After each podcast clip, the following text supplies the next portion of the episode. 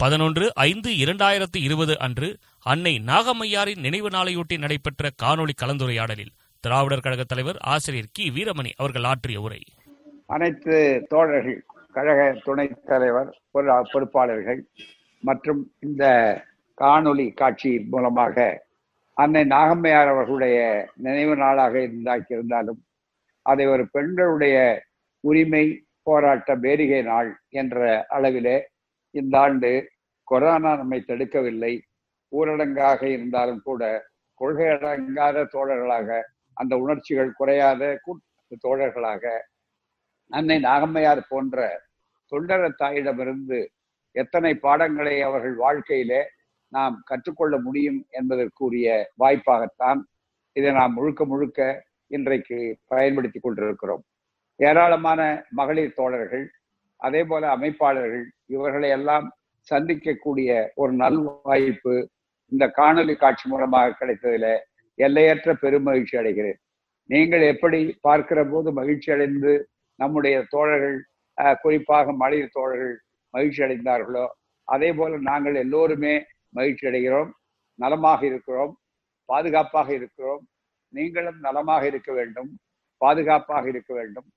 ஏறத்தாழ ஒரு ஐம்பது நாட்கள் ஓடி இருக்கின்றன நாற்பது நாட்களை தாண்டி இங்கே ஓடி இருக்கின்றன என்ற நிலையிலே இதனை நாம் ஓரளவுக்கு துவக்கத்திலே ஒரு மாதிரி இருந்தாலும் அதற்கடுத்து இந்த காணொலி காட்சி மற்றவர்கள் மூலமாகவும் விடுதலை வாயிலாகவும் நாம் இதை நன்றாக நம்முடைய இயக்கம் நன்றாக பயன்படுத்தி நம்மை பார்த்து மற்ற இயக்கங்களும் கூட அவர்கள் வேகமாக வரக்கூடிய அந்த வாய்ப்பை பெற்றிருக்கிறார்கள்.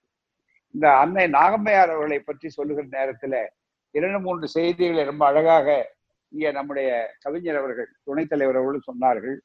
பிரச்சார செயலாளர் நம்முடைய அருள்மொழி அவர்களும் சொன்னார்கள்.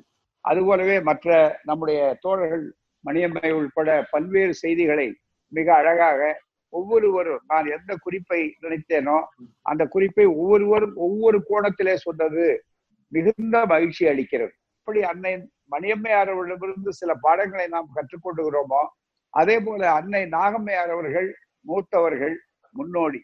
அந்த காலகட்டம் என்பது இருக்கிறத அதனுடைய அடிப்படை என்பது வித்தியாசமான ஒன்றாகும். அதுவும் குறிப்பாக ஒரு செய்தியை கேட்டார் என்ன ஒரு சந்தேகத்தை கூட கேட்டார் அன்றைக்கு நான் வைக்கம் போராட்டத்துல அறிக்கை விட்ட போது கடவுளை பிரார்த்திக்கிறேன் மகாத்மா காந்தியை பிரார்த்திக்கிறேன் என்றெல்லாம் இருக்கிறதே என்று ஒரு சந்தேகத்தை கேட்பார் அந்த காலகட்டம் ஆயிரத்தி தொள்ளாயிரத்தி இருபத்தி நாலு.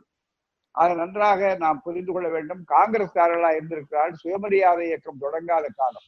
அன்றைக்கு அது மட்டுமல்ல அவர்களை பொறுத்தவரையில அன்றைக்கு அதை தீவிரமாக கொண்டு செலுத்த முடியாத அளவிற்கு அன்றைக்கு நாடார்குல மித்திரன் என்ற அந்த ஒரு பத்திரிகை வெளியில வந்த அறிக்கைகள் மூலமாக அதை அனுப்பி இருக்கிறார்கள் அந்த அறிக்கைகளை எழுதுகிற நேரத்துல அப்படிப்பட்ட ஒரு உணர்வை அவர்கள் தெளிவுபடுத்தி இருந்தாலும் அந்த வாய்ப்புகளை பயன்படுத்தி கொண்டு பல பேர் அன்றைய காலகட்டத்தில காங்கிரஸ்காரர்களாக இருக்கிறவர்கள் பெரும்பாலும் நாத்திகர்களாக இருப்பதில்லை. எங்கோ வேறு சிலர் ஒரு சிலர் அதுக்கு வித்தியாசமாக இருக்கலாம். அந்த வகையிலே தான் சுயமரியாதை இயக்கம் என்று ஆயிரத்தி தொள்ளாயிரத்தி இருபத்தி ஆறிலே அவர்கள் தொடங்கி கொடுக்கப்பட்ட பிற்பாடு அந்த சுயமரியாதை இயக்கம் முழுக்க முழுக்க எந்த அளவிற்கு வந்திருக்கிறது என்று சொன்னால் மிகப்பெரிய அளவிற்கு எல்லா இடங்களிலும் பக்குவப்படுத்தப்பட்டிருக்கிறது. மிகப்பெரிய அளவில். இன்றைக்கு கூட நான் காலையில படித்துக் கொண்டிருக்கிற போது ஐயா அவர்கள் ஒரு ஆயிரத்தி தொள்ளாயிரத்தி முப்பதிலே குடியரசு சொல்லுகிறார். என்னுடைய முக்கியமான தொண்டு சாதி ஒழிப்பு தொண்டுதான். பெண்ணடிமைதான். பிறவி பேதத்தை ஒழிப்பதுதான். இதற்காக கடவுள் குறுக்கே வருகிறார் பார்ப்பான் குறுக்கே வருகிறான் மதம் குறுக்கே வருகிறது சாஸ்திரம் சம்பிரதாயங்கள் குறுக்கே வருகிறது சொல்லுகிற போது அவைகளை எல்லாம் நாம் ஒழித்தாக வேண்டிய கட்டத்தில் இருக்கிறோம். என்று ஆகவேதான் எனவே இவைகளை ஒழிக்காமல் ஏனென்றால் சாதியோடு சாதியினுடைய ஆணி வேறாக இவர்கள் இருக்கிறது. எனவே அதை விளக்காமல் நம்மால் செய்ய முடியாது என்பதை அழகாக சொல்லுகிறார்கள். எனவே அந்த பெண்ணடிமை என்பதற்கு கூட இங்கே மதம் ஒரு பக்கத்திலும் சாஸ்திரங்கள் இன்னொரு பக்கத்திலும் சம்பிரதாயங்கள் இன்னொரு பக்கத்திலும் பிறவி ஜாதியே அந்த பெண்ணடிமையினுடைய இன்னொரு கூறாக இருக்கிறது. எப்படி என்று சொன்னால் வர்ணாசிரம தர்மத்திலே அடுக்குமுறை இருப்பதில மிக அடித்தளத்திலே இருக்கிறவர்கள் பெண்கள். ஆகவே இதையெல்லாம் பார்க்கிற போது தந்தை பெரியார் அவர்கள் சுயமரியாதை இயக்கத்தை தொடங்கியது இருபத்தி ஆறு இந்த சம்பவம் நடந்தது இருபத்தி நாலு ஆகவே அதற்கு போக போக பல மாற்றங்கள் உண்டு. எனவேதான் அவர்கள் பின்னாலே மிகப்பெரிய அளவில நா- நாத்திகர்களாக மாறக்கூடிய அந்த வாய்ப்பு இருக்கிறது. பெரியார் அவர்களை பொறுத்தவரையில நாத்திகத்துக்கு கொடுத்த மதிப்பை விட அதிகமான அளவிற்கு சாதி ஒழிப்பிற்கும் பெண்ணிற்கு அவர்கள் ஒரு கருவியாகத்தான் கொண்டிருக்கிறார்கள். அது இரண்டு இன்னொன்று ஐயா அவர்களை பொறுத்தவரையில அவர்கள் எந்த அளவுக்கு இருந்தாலும் அவர்களை பயன்படுத்திக் கொள்ள வேண்டும் என்று சொல்லக்கூடிய நிலை. அது அவர்களுடைய அன்னை நாகம்மையார் அவர்களுடைய வாழ்க்கை வரலாற்றை தமிழர் தலைவர் சாமி சிதம்பரனார் அவர்களுடைய நிலையிலே பார்க்கிற போது ஒரு வித்தியாசமா நீங்கள் பார்த்திருப்பீர்கள். பெரியார் திரைப்படத்தில் கூட அந்த காட்சி வைக்கப்பட்டிருக்கிறது. கோயிலுக்கு போறார். அங்க என்ன பலன்? நீங்க எதுக்காக போறீங்க ஏன்னா நம்ம அந்த மாதிரி பழகிட்டவங்க அங்க வீட்டுல அப்ப அங்க மிகப்பெரிய அளவிற்கு யாரும் துணியாத ஒன்றை அருள்மொழி அவர்கள் சுட்டி காட்டினார் ஏன்னா அது அவர்கள் உரிமை என்று மற்றவர்கள் பேசுவது சுலபம். ஆனால் அதே நேரத்துல எந்த அளவிற்கு தந்தை பெரியார் தன்னுடைய கொள்கையில அழுத்தம் திருத்தமாக தான் மட்டும் மாறினால் போதாது. தன்னுடைய வாழ்வினையரும் அந்த கொள்கைக்கு வந்தால்தான் சிறப்பாக இருக்கும் என்று எப்படி மராத்தியத்திலே ஒரு நூற்றாண்டுக்கு முன்னாலே ஜோதிபா புலே அவர்கள் சொல்லிக் கொடுப்பதற்கு யாரும் ஆசிரியர் கிடைக்கவில்லை என்ற உடனே தன்னுடைய வாழ்வினையரான சாவித்ரி பாய் புலே அவர்களையே அவர்களுக்கு சொல்லிக் கொடுத்து அவர்களை ஆசிரியராக்கி அவர்களையே பள்ளிக்கூடத்தை நடத்தும்படியாக ஆக்கினார்களோ அதுபோல இன்னொரு நாதிக குடும்பத்திலே இருந்து வந்தவரை இயல்பான சுயமரியாதைக்காரரான தந்தை பெரியார் அந்த கொள்கைக்கு கொண்டு வருகிறார். கொண்டு வருகிற போது அதிலே பலவிதமான முறைகளை கையாடுகிறார் நான் அருமையாக டாக்டர் அம்மா சொன்ன மாதிரி எலும்பு துண்டை போட்ட சம்பவம் ஒரு சம்பவம். அதே நேரத்துல கோயில்களிலே போன உடனே எல்லாரும் நல்லா நினைச்சு பாருங்க. ஒரு மனிதன் ரொம்ப கோவப்படுறது எப்படி? சராசரி மனித வாழ்க்கையில என்று சொன்னால் ஒரு தன்னுடைய மனைவியை பற்றி ஒரு வார்த்தை சொல்லிவிட்டால் உடனே கத்தி எடுத்து குத்துவதற்கு கூட போகிறான். கொலைகாரனாக கூட மாறுகிறான். அந்த மாதிரியான அளவுக்கு தகராறு வருகிறது. வாழ்க்கையில எத்தனையோ பிரச்சனைகள் வருகிறது. ஆனால் பெரியார் அவர்கள் கொள்கையா? தன்மானமா? கொள்கையா? அல்லது எப்படி மாற்றுவதுன்னு நினைக்கிற போது எதை ஒருவர் விரும்ப மாட்டாரோ அதை அவர் சொல்லி கொஞ்சம் பார்த்து அந்த அம்மா கோயிலுக்கு வருவாங்க. அப்ப அவங்க கிட்ட நீங்க ஜாட மாடையா வித்தியாசமா நடந்து கொள்ளுங்க என்றார். கண்ணடிங்க. மிகப்பெரிய அளவுக்கு அப்படின்னு. இந்த மாதிரி வந்து ஒரு எதிரிகளை சொல்லி அதென்னங்க காலி பயிலும் அங்க போனா அப்படி இருக்கிறாங்கன்னு சொல்லக்கூடிய அளவிற்கு அவர் வைத்தார்கள் சொன்னால் தன்னுடைய மனைவியை திருத்த எந்த எல்லைக்கும் அவர்கள் செல்ல வேண்டும் என்ற அளவில கொள்கையா அல்லது அந்த வாழ்க்கை நிலையா கௌரவமா என்று பார்க்க. யாரு? எப்படிப்பட்டவர்? ஈரோட்டிலேயே செல்வம் மிக்க குடும்பத்தை உள்ளவர். குறிப்பிடத்தகுந்த குடும்பத்தை சார்ந்தவர்கள். நாட்டாண்மையை நடத்தக்கூடிய அதிகாரம் படைத்த செல்வந்தர் குடும்பம். அப்படிப்பட்ட குடும்பத்தை சார்ந்த ஒரு பெண் கோயிலுக்கு போகும்போது இப்படிப்பட்ட ஒரு நிகழ்வு நடக்கிறது. இனிமேல் நான் கோயிலுக்கு போ படிப்படியாக அதை அவர்கள் உணர்த்துகிறார்கள்.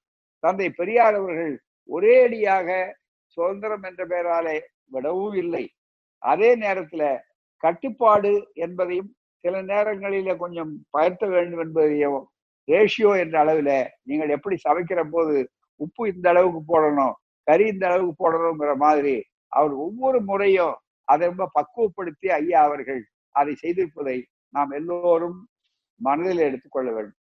அதற்கு அடுத்து அம்மையார் அவர்கள் ஏழ்மை நிலையிலிருந்து வந்து பிறகு அவர்கள் எப்படி மாறுகிறார்கள் என்னுடைய உரையில நான் திருவிக்கா அவர்களுடைய அந்த காட்சியை பார்த்து சொன்னேன். ஆயிரத்தி தொள்ளாயிரத்தி பத்தொன்பதுல. அதாவது அவர்கள் அப்படியே அலங்கார பொம்மை மாதிரி இருந்திருக்கிறாங்க. பட்டு ஆடைகள் மட்டும் இல்ல நகை எங்க பார்த்தாலும் நகை பூட்டப்பட்டது. அவ்வளவு தங்க நகைகள் இருந்தன அப்படின்னு.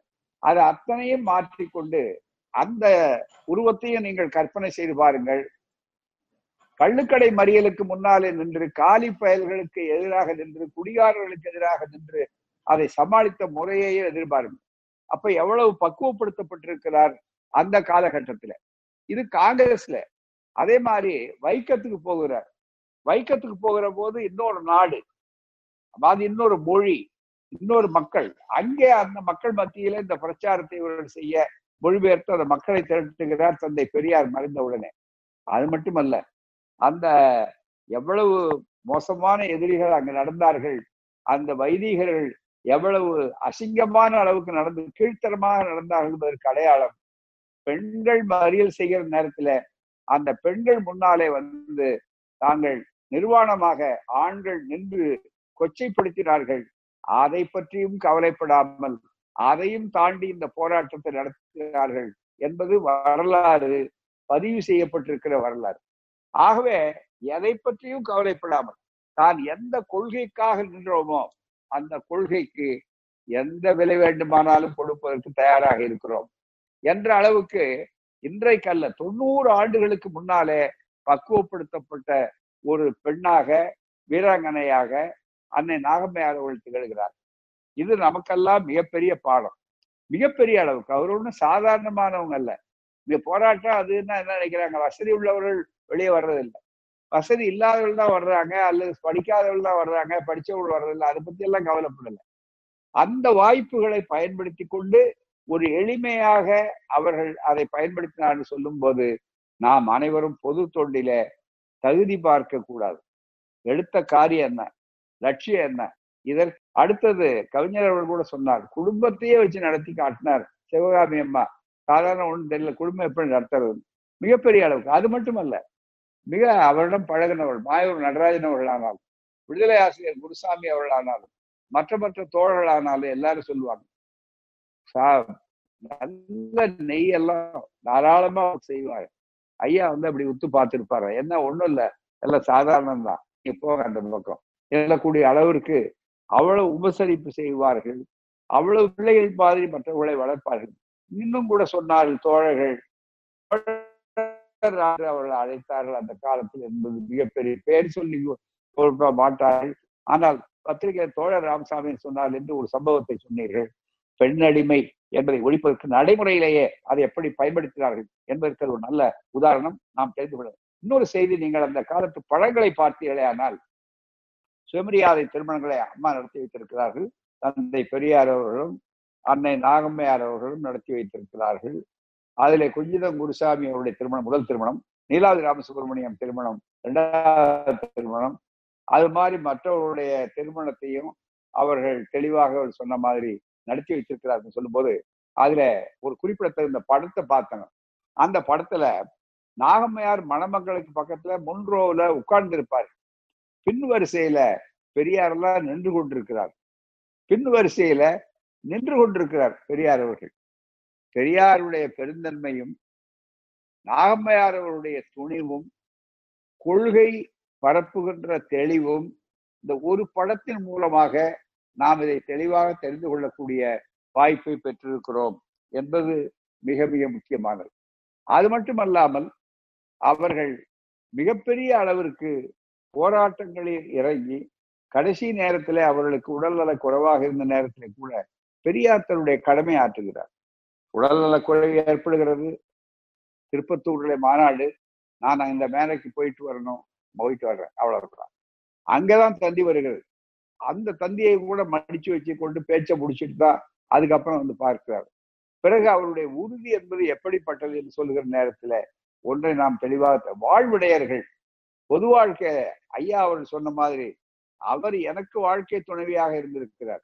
நான் அவருக்கு உற்ற வாழ்க்கை துணைவனாக இருந்திருக்கிறேனா என்பதை நான் மிகப்பெரிய அளவு வெட்கத்தோடு நான் இதை சொல்ல வேண்டிய நிலையில இருக்கிறேன் என்று துக்கத்தோடு தந்தை பெரியார் எழுதியிருக்கிற அந்த இரங்கல் செய்தியில இந்த முதல் வரி ரொம்ப மிக முக்கியமானது.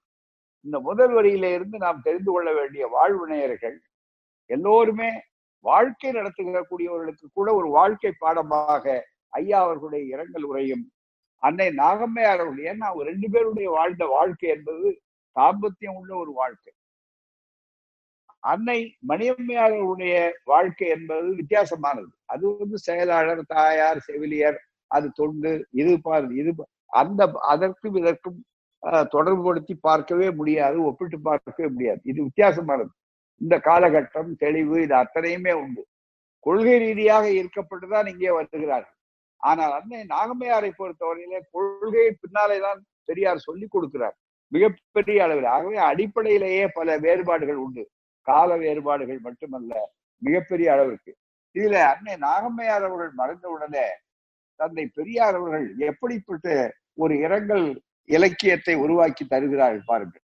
எனதருமை துணைவி ஆறுவிர் காதலி. எனதருமை துணைவி ஆறுவிர் காதலி நாகம்மாள். பதினொன்னு ஐந்து ஆயிரத்தி தொள்ளாயிரத்தி முப்பத்தி மூன்று ஆஹ், தேதி மாலை ஏழு நாற்பத்தி ஐந்து மணிக்கு ஆவி நீத்தார். எவ்வளவு அற்புதமான சொல்லாட்சி. ஆவி நீத்தார். இதற்காக நான் துக்கப்படுவதா? மகிழ்ச்சி அடைவதா நாகம்மாள் நலிந்து மறைந்தது எனக்கு லாபமா? நஷ்டமா? என்பது இது சமயம் முடிவு கட்ட முடியாத ஒரு காரியமா இருக்கிறது என்று ஆரம்பிக்கிறார். இதுல எனது அருமை துணவி என்று சொன்னதோடு நிறுத்தல தந்தை பெரியார். பெரியார் அவர்கள் எந்த சொல்லையும் ஆழமாக சிந்தித்து எழுதக்கூடியவர்கள். அவர்கள் அலங்காரத்துக்காகவோ எதுகை மோனைக்காகவோ அல்லது அழகுக்காகவோ எழுத்தை பயன்படுத்தாத ஒரு சிந்தனையாளர் கருத்தாளர். அப்படிப்பட்ட நிலையில ஆறுயிர் காதலி அகம்பாள் என்று சொல்லுகிறார். அதே நேரத்துல அந்த செய்திகளை பற்றி சொல்லுவதும் மிகப்பெரிய அளவிற்கு இதை இன்னொரு செய்தியை சொல்லுகிறார். எப்படி இருந்தாலும் நாகம்மாளை மணந்து மணந்துங்கிறது அடைப்புக்குடியில போடுறார். வாழ்க்கை துணையாக கொண்டு முப்பத்தைந்து வருட காலம் வாழ்ந்து விட்டேன். நாகம்மாளை நான் தான் வாழ்க்கை துணைவியாக கொண்டிருந்தேனே அல்லாமல் நாகம்மாளுக்கு நான் வாழ்க்கை துணையாக இருந்தேனா என்பது எனக்கே ஞாபகத்துக்கு வரவில்லை. நான் சுயநல வாழ்வில் அவர் வந்து ஆறுயிர் காதலியாக எப்படி இருந்தாருன்னா ஒரு பழைய காலத்து ஆஹ், ஒரு பெண் எப்படி இருப்பார்களோ அந்த துணைவியாரியாகவும் இருந்திருக்கிறார் அதுக்கு என்ன அர்த்தம்? அதை ஒளி- ஒளிவு மறைவில்லாமல் எழுதுவதுதான் ஐயாவுடைய வாக்கியம். அவர் சொல்லும்போது எவ்வளவு உருக்கமா அதை சொல்லுகிறார் பாருங்க. நான் சுயநல வாழ்வில் அது வந்து இப்ப இருக்கிறது பொதுநல வாழ்வு. அதுக்கு முன்னால பொது வாழ்க்கைக்கு வருவதற்கு முன்னாலே தந்தை பெரியார் எப்படி இருந்தார்? ஒளியும் மறைவில்லாமல் சொல்லுகிறார். நான் மைனராய் காலியாய் அடுத்த கட்ட சீவானாய் இருந்த காலத்திலும். சரி அது ஒரு பருவம் அது ஒரு காலகட்டம் அவருடைய வாழ்க்கையில அது முன் பருவம். பொது வாழ்க்கைக்கு அப்ப வரல அவருடைய நண்பர்கள் எல்லாம் சீக்கிரம் இறந்து போறாங்க. அப்புறம் பொது வாழ்க்கைக்கு வர்றார். ஈரோடு பொது வாழ்க்கை அப்புறம் கோயம்புத்தூர் மாவட்ட பொது வாழ்க்கை அப்புறம் அரசாங்கத்துக்கு சமூக நீதிக்காக பொது வாழ்க்கை. பிறகு அது காங்கிரஸ் சேர்ந்த பொது வாழ்க்கை. பிறகு அது சுயமரியாதை இயக்கமான பொது வாழ்க்கை. சுயமரியாதை இயக்கத்துல வந்து பல்வேறு காலகட்டத்திலே வந்த பொது வாழ்க்கை. இப்படி வருகிற நேரத்தில் சொல்லுகிறார் நான் சுயநல வாழ்வில் மைனராய் காலியாய் சீமானாய் இருந்த காலத்திலும் பொதுநல வாழ்வில் ஈடுபட்டு தொண்டனாய் இருந்த காலத்திலும் எனக்கு வாழ்வின் ஒவ்வொரு துறையின் முற்போக்குக்கும் ஒவ்வொரு துறையின் முற்போக்குக்கும் இதுல எவ்வளவு ஆழமா இருக்கு பாருங்க இந்த சொல்ல மறுபடியும் படிக்கணும் இந்த இரங்கல் செய்தியை. ஒவ்வொரு துறையின் அவருடைய ஒவ்வொரு துறையின் முற்போக்குக்கும் அதாவது ஒரு திருத்தக்கூடிய இழுத்து சொல்லி அந்த அம்மாவை கொள்கை ரீதியா திருத்தியிருக்காரு. அதே நேரத்துல எதுல ஆழமா நின்று உறுதியா இருக்கணுமோ அதுலயும் சொல்றார்கள் என்பது எவ்வளவு நாசூக்கா ஐயா அவர் சொல்கிறார் பாருங்க. ஒவ்வொரு துறையின் முற்போக்குக்கும் நாகம்மாள் எவ்வளவோ ஆதாரமா இருந்தார் என்பது மறுக்க முடியாத காரியம். இந்த ஒரு சொல்ல எடுத்துக்கிட்டு பார்த்தீங்கன்னா ரொம்ப ஆழமான ஒரு வாக்கியம்.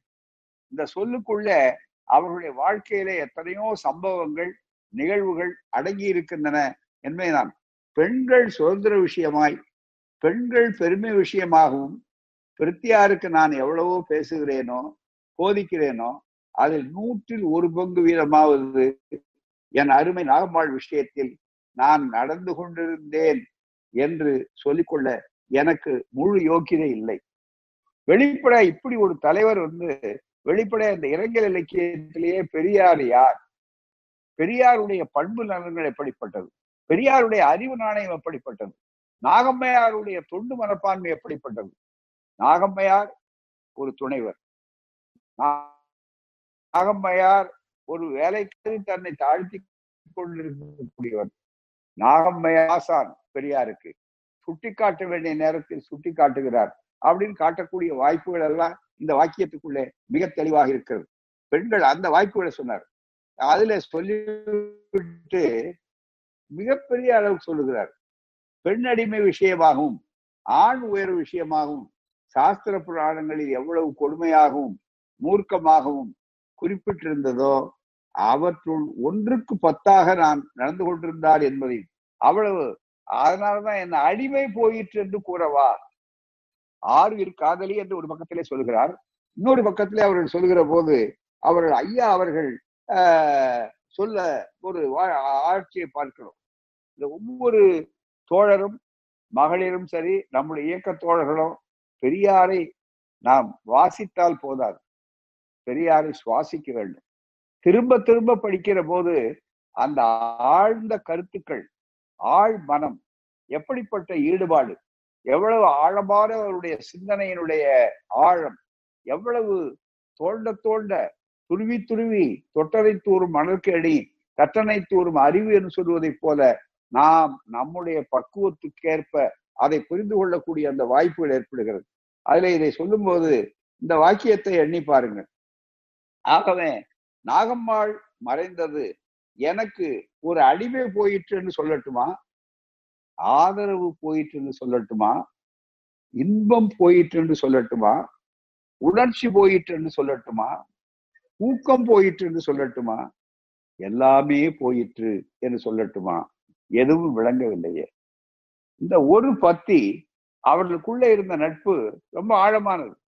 ஆ, பெரியாருக்கு உணர்வில்லை பெரியாருக்கு பற்றில்லை என்று. அதனாலதான் ரெண்டு பேருமே ஒருவரை ஒருவர் அகத்தால் ஒன்றுபட்டிருக்கிறார்கள். அகநக நட்பு என்பது இறுக்கி இருக்கின்றது. நியாயும் நியாயும் யாராகியரோ என்ற வார்த்தையில செம்முன பயல் நீர் தான் கலந்தது போலவே என்றுக்கெல்லாம் விளக்கம் சொல்றாங்க. பாருங்க இது அல்ல. அதுக்கு முன்னாடியே ரெண்டு பேருடைய வாழ்க்கையில அவ்வளவு ஒன்றி போயிருக்கிறார். அந்த ஒன்றி போன வாழ்க்கை இருக்கிறது. அதனாலதான் இந்த முதல் வாக்கியத்துக்கு இப்ப பாருங்க எனதருமை துணைவி ஆறுவீர் காதலி நாகம்மாள். ரெண்டு பேரும் நாகம்மையாரை இவர் வந்து விரும்புறதோ மற்றதோ ஆனா அவருக்கு அதை விட இன்னொரு கடமை நினைக்கிறார். அவங்களை அலட்சியப்படுத்தல. ஆனா அந்த கடமை அவருக்கு பொது வாழ்க்கை தனி வாழ்க்கையா துணைவியா நினைக்கிறார். போராட்டமா அப்படின்னா அதுதான். அந்த அம்மா என்ன நினைக்கிறாங்க? வெளியில இருந்து வருகிற போது அவர் வரும்போதே வீட்டுக்கு வரல. அதுக்கு பதிலா நூத்தி இருபத்தி நாலுயே உடனே கைது பண்றாங்க. அவளுக்கு ரெண்டு ஆண்டு குறையாம இருக்கும். அதுக்கு வரட்டும். அப்படி ஒரு தைரியத்தை உண்டாக்கக்கூடிய அளவுக்கு பக்குவத்தை உண்டாக்குறார். உண்டாக்கி இருக்கிறார்கள். ஆகவே நான் அவரை நேசித்தது மட்டுமல்லாமல் அவர் கொள்கையையும் நேசித்து அவர் என்னென்ன செய்கிறாரோ அதற்கெல்லாம் தான் உடந்தையாக இருந்து அதற்கெல்லாம் தூண்டுகோலாக இருந்தது மட்டுமல்ல களத்திலும் வந்து நின்று வென்று காட்டி இருக்கக்கூடியவர் என்ற அளவிலே அவர்கள் சென்று இருக்கிறார் சொல்லும் போது மிகப்பெரிய அளவிற்கு இதுல இன்னொன்று தனக்கு இருக்கிற மிகப்பெரிய துயரத்தை பெரியார் மறைக்க முயற்சிக்கிறார். மறைத்து காட்ட முயற்சிக்கிறார். அது ஒரு பகுத்தறிவாதி. என்ன நாம வந்து பகுத்தறிவாதி நாம ஒரு சுயமரியாதைக்காரர் பகுத்தறிவு ஆறறிவு பகுத்தறிவாரர் உணர்ச்சி வயப்பட்டு நாம ஏற்கணும். உணர்ச்சி தாங்க முடியாத உணர்ச்சி வந்து அந்த எழுத்துக்கள் வந்து உழுகின்றன. உடனே அந்த மாற்றிக்கொண்டு பக்கத்து எப்படி என்றால் எனக்கு பரவாயில்ல. அதனால நாகம்மாள் மறைவால் எனக்கு அதிக சுதந்திரம் ஏற்பட்டதுடன் துக்கமாகவும் துயரம் இருக்கும் என்று சிறிதும் சந்தேகம் இருக்காது. அதை கண்டு தைக்காத முறையில் நான் கலந்து கொள்ளும். ஏன்னா இன்னொரு சமாதானம் சொல்றாரு. ரொம்ப அறிவுபூர்வமா சிந்திக்கிறார். அவங்க இறந்ததே என்னை வைத்து என்னை பற்றி கவலைப்பட்டதுனாலதான் அதனுடைய உடல்நல குறைவு அந்த காலத்துல நிறைய அளவிற்கு ரத்தப்போக்கு இவைகளெல்லாம் வந்தா பரிசோதனை உடனடியாக நிறுத்தக்கூடிய அளவுக்கு மருத்துவம் வளரவில்லை. அதுதான் அந்த அம்மையாரை அவருடைய வாழ்க்கையை உயிரை காவுவாக்கியது என்பதை ஐயா அவர்கள் எங்களிடத்துல பதிப்பட்ட உரையாடலில பல பேரிடத்துல சொல்லி இருக்கிறார் இன்றைய காலகட்டம் வேற. அன்றைக்கு ஒரு குழந்தை பிறப்பு என்றாலே அந்த குழந்தை கருவுற்றிருக்கிற தாய்மார்களையே சொல்லுவார் அவர் தலையில சாவ வச்சு போட்டிருக்கிறார் ஆனால் இது அந்த மாதிரியான ஒரு சூழல் ஏற்பட்டு அன்றைக்கு மிகப்பெரிய வசதி உள்ள குடும்பமாக இருந்தாலும் கூட பார்க்க முடியாத சூழல் ஏற்பட்டாலும் அவர்களை பொறுத்தவரையில அவர்கள் அந்த துக்கத்தை அதை எப்படியும் சமாளித்துக் கொள்ள வேண்டும் என்று அவர்கள் கருதுகிற நேரத்துல இதை என்ன சொல்றாரு தனக்கு ஒரு பகுத்தறிவாதி உடனே அவர் உணர்ந்த பொது வாழ்க்கை எண்ணம் பகுத்தறிவு சிந்தனை. ஒரு உணர்ச்சி பூர்வமா வந்து அவர் கீழே போய் கொண்டு ரொம்ப இருக்கல பெரியார். அதுதான் ஐயாவிடமிருந்து நாம் செய்ய வேண்டிய கற்றுக்கொள்ள வேண்டிய பாடம் அகம்மையாருடைய மறைவிலே கூட அத்தங்கள் செய்தியிலே கூட எத்தனையோ பாடங்களை நாம் பெரியார் தொண்டர்கள் சுயமரியாதைக்காரர்கள் மனிதநேயக்காரர்கள் வாழ்க்கை எப்படி நடத்துவது என்று நினைக்கக்கூடியவர்கள் இதிலே சிறப்பாக பார்க்க வேண்டும். நாகம்மாள் மறைவினால் எனக்கு அதிக சுதந்திரம் ஏற்பட்டதுடன் குடும்ப தொல்லை ஒழிந்தது என்கிற ஒரு உயர் பதவியையும் அடைய இடம் ஏற்பட்டது. உடனே ஒரு பகுத்தறிவாதி பெரியார் ஒரு பெரிய இழப்பு. அந்த இழப்புல இருந்து வெளியே வர முடியாது. மற்றவர்கள் மற்றவர்களா அப்படி இன்னும் பாத்தீங்கன்னா தன்னுடைய வாழ்வினையில இருந்து போனா எத்தனையோ பேர் இலக்கியங்கள் எத்தனையோ பேர் தாங்க முடியாது தற்கொலை பண்ணிக்கிட்டு இருக்கா மனம் உடைஞ்சு போனவருக்கா? இருக்கா அதுக்காக பல ஏற்பாடுகள். பெரியார் வந்து அதுல பார்த்தீங்கன்னா ஒரு சுயமரியாதைக்காரர் சென் பர்சன் மெட்டீரியலிஸ்ட் ஒரு மிகப்பெரிய சிந்தனையாளர் மட்டுமல்ல செயல் வீரர். உடனே அவ்வளவு பெரிய இழப்பு. இழப்புன்னு சொல்லணும் முடியாத ஈடு செய்ய ஈழற்ற இழப்பு. அந்த இழப்ப ஒரு நிமிடத்துல அப்படி நிற்கிறார் இந்த போர் வீரன் எப்படி போர்க்களத்துல தன்னுடைய கடமையாற்றுகிற நேரத்துல தன்னுடைய மிகப்பெரிய இழப்பு ஏற்பட்டாலும் அந்த இழப்பையும் தூக்கி தாண்டி போட்டு விட்டு அடுத்தது கடமை அப்படின்னு நினைக்கிற அந்த வேகத்துக்கு அவள் செல்வது மாதிரி ரொம்ப அழகா இங்கே சொல்லுகிற போது இங்க அவர்கள் சொல்லுகிறார்கள் எனக்கு ஒரு அதிக சுதந்திரம் ஏற்பட்டதுடன் குடும்ப தொல்லை ஒழிந்தது என்கிற ஒரு உயர் பதவியையும் அடைந்திருக்கிறார். இந்த குடும்ப தொல்லையை அடை ஒழிந்ததுங்கிறது ஒரு உயர் பதவிங்கிறார். வாழ்நாள் முழுவதும் பதவியை விரும்பாத ஒரு பெரியாருக்கு உயர் பதவி எது என்று அவர் மதிப்பது என்னன்னா தனக்கு தொல்லை இருக்கக்கூடாது. குடும்பம் ஒரு தொல்லை அப்படின்னு நினைக்கக்கூடியவர். ஆனா நீங்க எனக்கு கேட்கலாம்.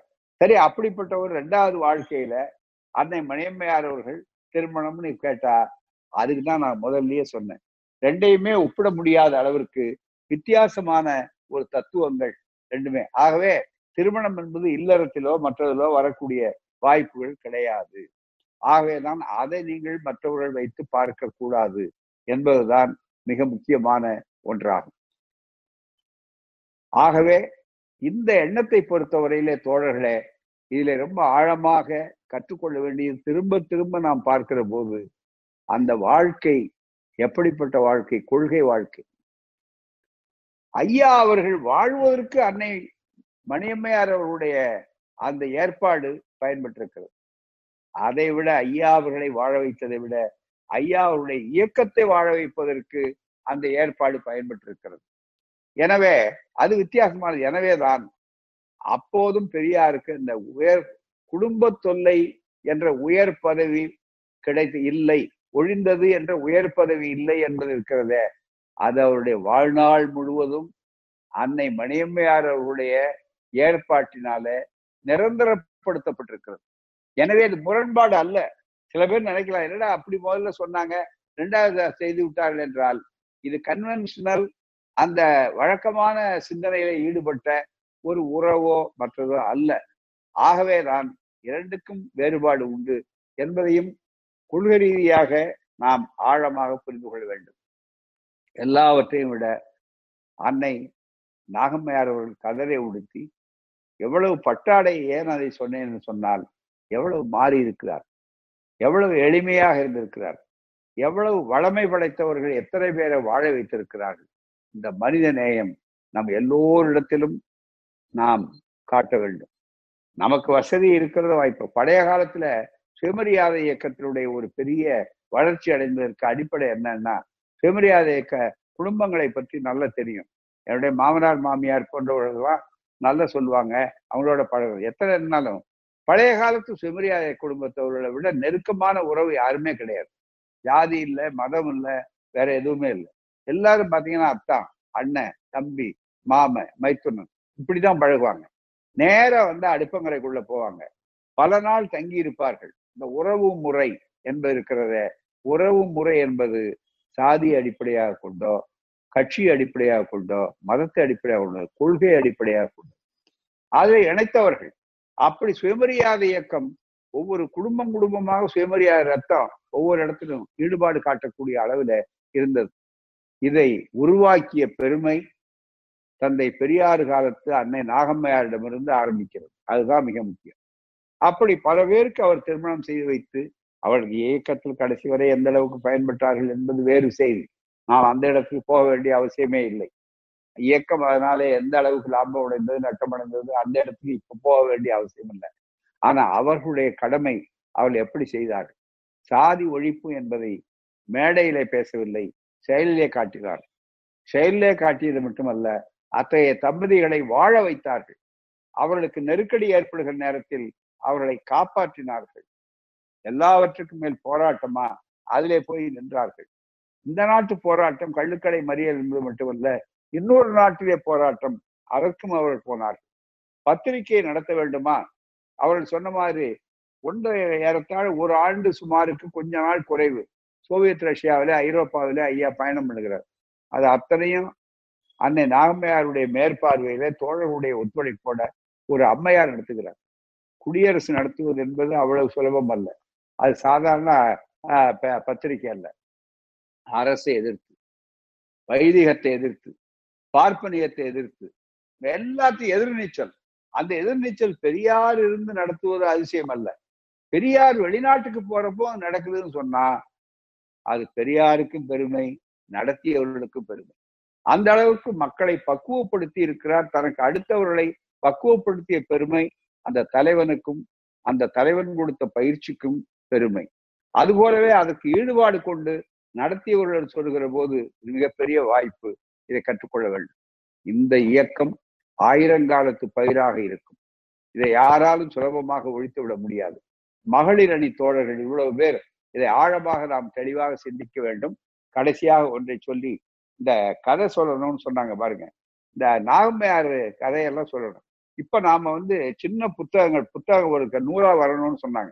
இப்ப நம்ம பேசுனது இந்த மாதிரியான கருத்தோட்டங்கள் இதை அத்தனை வைத்து ஒரு குறைந்த பக்கங்கள்ல ஏன்னா இப்ப நிறைய பெரிய அளவுல பக்கம் போட்டிருக்காங்க. மங்கள முருகேசன் கூட அன்னை நாகம்மையார் அவர்களை பற்றி ஒரு நல்ல நூல் போட்டிருக்காரு.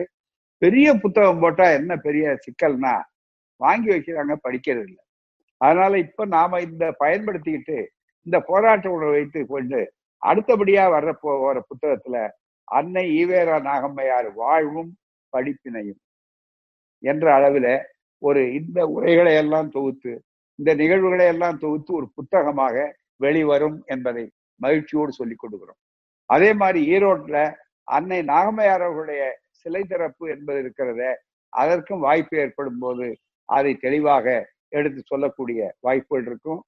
ஒரு நம்முடைய அரசாங்கங்கள் நல்ல நல்ல அரசாங்கம் வருகிற போது அன்னை நாகம்மையார் அவர்களுடைய பாடத்தை நல்ல கோணத்துல எடுத்து அவர்களுடைய தியாகத்தை சரியான கோணத்துல எழுதி நாகம்மையார் அவர்கள் இப்ப நாகம்மையார் பேர்ல கலைஞர் அவர்களுக்கு நாம் நன்றி செலுத்த வேண்டும் இந்த நேரத்துல.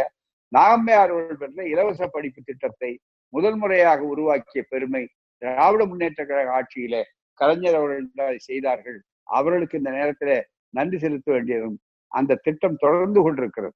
அதுதான் மிக முக்கியம்.